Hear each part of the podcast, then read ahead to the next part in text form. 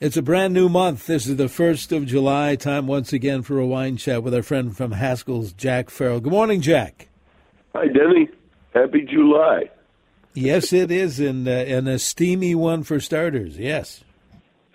Not bad. I thought today, because we're so close to the 4th, I would talk a little bit about America and wine. You know, we've had a rocky road in this country. Uh, from going to be called when the Vikings discovered North America, Vinland, because uh, vines grew everywhere. Uh, then we had that nasty experiment called Prohibition, where for 14 years you couldn't get a drink. Well, you could get plenty of drinks in the United States, but legally you couldn't get a drink anywhere.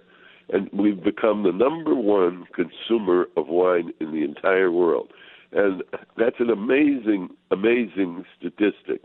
You know, as I mentioned about Vinland and that, uh, we gave the world, the wine world anyway, this disease called phylloxera. And phylloxera is a, a like an aphid if you're into gardening. Uh, it's sort of a root disease called phylloxera. And phylloxera is a, a like an aphid if you're into gardening. Uh, it's sort of a root louse. And it decimated the vineyards of the world. Well, in as we gave the world that horrible disease where vineyards were being just couldn't grow. I mean, it, it was just a tragedy, and it was virtually all over the world. Uh, well, we sent them the cure. They could be grafted on American rootstock. American rootstock through the years had grown immune to phylloxera. So uh, today, when you buy a glass of wine from France or Italy or Spain, chances are about 80% that that wine uh, was grafted onto American rootstock. So was, uh, we gave, as I said, the world the, the problem, and we also gave it the cure. And now, being the number one consumer in the world, we're also the number one research and development place. Uh, there's a school in California University of California at Davis, which is devoted to wine and the study of wine, and no one in the world who's anybody doesn't send at least one of their employees or one of their family, etc., to do a little research at the University of California Davis branch. Uh, it was just a remarkable school, and of course, the good news is we we've come out of this prohibition. Of course, it took a long time. There's now wineries in all 50 states, including Hawaii and Alaska, uh, and some wines are really very very good. There's some champagnes from New Mexico and Texas that aren't very bad at all, and then 90% of our wine in this country comes from three states California, Oregon, and Washington. And it's just remarkable the quality of the wine we're producing there. You know, the wines produced in the United States are on a par with any wines from anywhere in the world. It's just remarkable uh, because after Prohibition, there was probably 200 wineries in the whole country. In fact, it was far less than that. And the wineries that were open were usually there for to make wine for religious purposes because when they had uh, the 21st Amendment, it allowed you all uh, to make 300 gallons of wine at your own house, and you, incidentally, you can still do that. In fact, in the early 70s, we went through a hiatus in the wine business where everybody was making homemade wine, and they even had shops around where you could pick up all the supplies for that. And they still have some, but not uh, to the extent it was in the 70s. Almost everybody was making wine. And the good news about that is it got people to drinking wine. The bad news is most people discovered that no matter how good they thought their wine was, commercially made wine was usually a little bit better. And uh, in keeping with our role as a number one consumer, we are now one of the largest exporters of wine in the world. In fact, our biggest market for American wine is the East, China, uh, Asia, etc., everywhere from Vietnam to South Korea to Taiwan. You go in those places, and you most you'd swear you're an American restaurant when you look at the wine list. They're virtually all American wine. So we are on the cutting edge of technology in this country, and then we're coupling that with the tradition of the other wine growing areas of the world, and that combination has really been a remarkable thing. In fact, the, one of the big things that happened in the wine world was in 1976. Uh, they had a tasting in Paris run by an American, uh, and they compared all the great French wines to wines from California. And uh, lo and behold, and uh, the panel was virtually all French judges. The panel discovered that the American wines were better than the French wines, or at least in this particular test. And the test, of course, was debunked by the French. No one can be better than the French on something like this. And it was an absolutely remarkable thing, and it gave Americans confidence.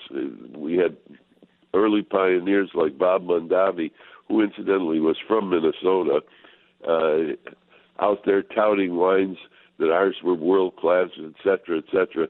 And this sort of proved him right. And then there was another big thing on 60 Minutes uh, when they discovered that the French lived longer because they drank red wine. And red wine took a spike and it hasn't uh, gone back down since. Uh, people, everybody wanted to drink red wine because they said it was good for your heart, and indeed it is. Um, and uh, 60 Minutes was responsible for that. And of course, there was also that movie Sideways, which unfortunately decimated the sales of Merlot. And if you're one of those people that doesn't drink Merlot, try it. Merlot is a wonderful grape type. Uh, you know, the very famous Chateau Petrus, which, uh, if you can find any, is six, seven thousand dollars per bottle. Per bottle, a 750 milliliter bottle for that kind of price is just remarkable, and it is 100% Merlot. So uh, don't ignore Merlot. It really is a, a wonderful varietal, although it got panned in, as I said, that movie Sideways, and frankly hasn't totally recovered from it since.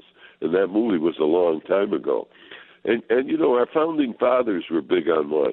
Thomas Jefferson experimented with growing all sorts of grape types at his property at Monticello, uh, his estate in Virginia, and uh, unfortunately came to naught. But he predicted that one day Americans uh, would be wine drinking people, and sure enough, we are nowadays. But all the founding fathers had. Uh, they didn't grow wine, but they all had cellars. Madeira was the w- number one thing they consumed, which is a fortified wine from the island of Madeira, and French claret was number two.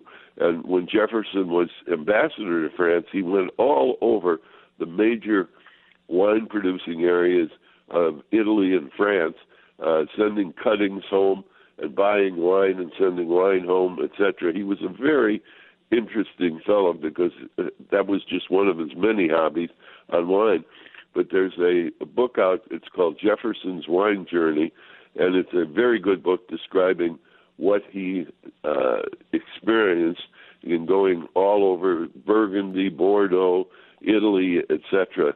Uh, and today, as I said earlier, uh, we are now a world player. Uh, American interest owned vineyards in Australia, Italy, Spain, Chile, Argentina. Uh, it's just amazing to me the changes that have occurred in our wine business, and people are uh, once again proud to be uh, in the wine business and proud to have wineries. It, it's become a, a, a good business to be in. For years, uh, people looked down on the wine business, thought it was something for effete snobs and uh, poor immigrants, but it changed a lot. And in the process, you know, there, it didn't change overnight. It was a remarkable change that occurred. Uh, for example, when I started in this business, uh, varietal names weren't very common in California. That's Cabernet, Pinot Noir, Chardonnay, etc.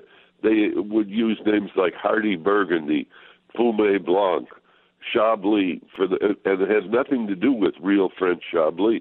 Those were just the names. And then along came Frank Schoonmaker, uh, Mort Schieckmann, uh, Alexis Lichine. Uh, they encouraged wineries in California to use the varietal name, and that would set them apart. And of course, they did, and it has. And uh, today, it's just absolutely remarkable. Uh, there are rules around the world. You know, for example, using pr- the word prosecco is au courant. Really, uh, that was just added about ten, eight years ago. That you couldn't make prosecco, which disappointed the Australians because they made a lot of prosecco, and they have to call it something else. Another one was Australia's greatest wine was something called Hermitage, a Grange Hermitage. Now it's just plain Grange because Hermitage is one of those protected names, and it happens to be owned by the French, as Prosecco is owned by the Italians. So there's been a lot of wonderful influences in the California and American wine business, uh, and they've become just geniuses on picking the appropriate sites. Recently, there's been an explosion in China of vineyards all over uh, China, and the pioneers in all that are Americans or students from China who, again, were sent to University of California at Davis uh, to learn about uh, the technology of wine, if you will, and the agronomy, etc. Uh, you know, it wasn't that long ago. If you went into a, a bar, you'd order a glass of white wine. Today, you don't do that. You order a glass of Chardonnay or a glass of Sauvignon Blanc or a glass of Pinot Grigio, and that's really good because uh, that's making people aware of the differences in those, and in the process knowing a little bit about it. It's like the geographic part: Russian River Pinot Noir and Lodi Zinfandel are, are names that are becoming more common with us, and emboldening people to try other wine types because they know a little bit about it. And you know, you everybody wonders about learning about wine. It's not very hard. It's just, you learn a little bit of geography is the only difference uh, you have because uh, you know we already have Long Island duck and Maine lobsters, and we think nothing of that or Georgia peaches. But it, it, that's the same thing when you're talking about Chianti, Chablis, uh, those are place names uh, in the world, and that uh, helps you when you're learning a little bit about wine to learn a little bit about geography and those place names: Rioja, Napa, Sonoma, uh, and my favorite in the Loire Valley uh, is a wine called Sancerre, which is a Sauvignon Blanc, which I like to tell people is a Sauvignon Blanc with a college education. It's such a good wine type, Sancerre. In fact, a great wine type to have on this 4th of July. And so the name of the grape, uh, the wine, is not a reason not to try it. Uh, you'll miss a lot of adventures in wine. In fact, I remember when I first started in the wine business, I met a woman who wrote a book, Hand Me That Corkscrew Bacchus. And she contended in her book the only way to learn about wine was to pull the cork. And I must say, I totally agree with that. Uh, nothing beats the experience of actually tasting a wine and associating that wine with that particular taste. It's really not very hard to do at all. And, you know, today, as I said when we started this out this morning uh, on American wine, in as much as we've become a world powerhouse in wine, the per capita consumption has absolutely skyrocketed. Uh, when I started out in this business a long time ago, it was just ounces per capita. Today it's liters per capita. Uh, and that's a huge jump. A lot of people are drinking wine. I think I read a statistic once uh, that about half the people in the United States don't drink, about 45%. And yet on Thanksgiving, 80% of the households have wine with their Thanksgiving dinner. Well, all that says is people that don't drink are having people over that do, and then providing them with a little wine. But it shows the difference and the growth in the United States of the wine business. And while we're not fully mature yet, we're awfully close to it, and it's a wonderful experience. It's uh, wonderful wines that we produce in this country. As I said, we rival any area of the entire world in wine production and quality. You know, uh, we may not have a Domaine Romanée-Conti in this country or a Petrus, but eh, there may be one budding, and who knows, it may be budding in some place like Idaho or places where we haven't even thought about planting much in the way of vineyards. Although, as I said earlier, Idaho is one of the many states that does indeed have a vineyards in it. But there it is. Happy birthday, USA. Try a glass of wine today. Absolutely, and you'll find a lot of adventures at any Haskell's location. Yes, the folks at Haskell's love to talk about wine.